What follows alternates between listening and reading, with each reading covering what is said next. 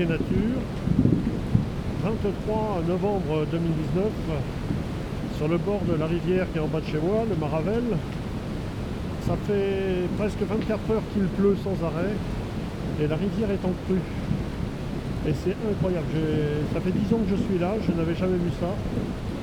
C'est un, torrent de, boue, de, de caillasses, de branchages qui passent. Et là-dedans, euh, dans ce brouhaha, il y a de temps en temps aussi, euh, je ne le vois pas, des, gros rochers qui, roulent au fond et qui donnent des coups de canon, qui donnent des, bruits euh, très sourds. c'est impressionnant, impressionnant comment les éléments peuvent se déchaîner. Je vous laisse écouter ce rendu. je vous conseille d'utiliser le casque car c'est en binaural.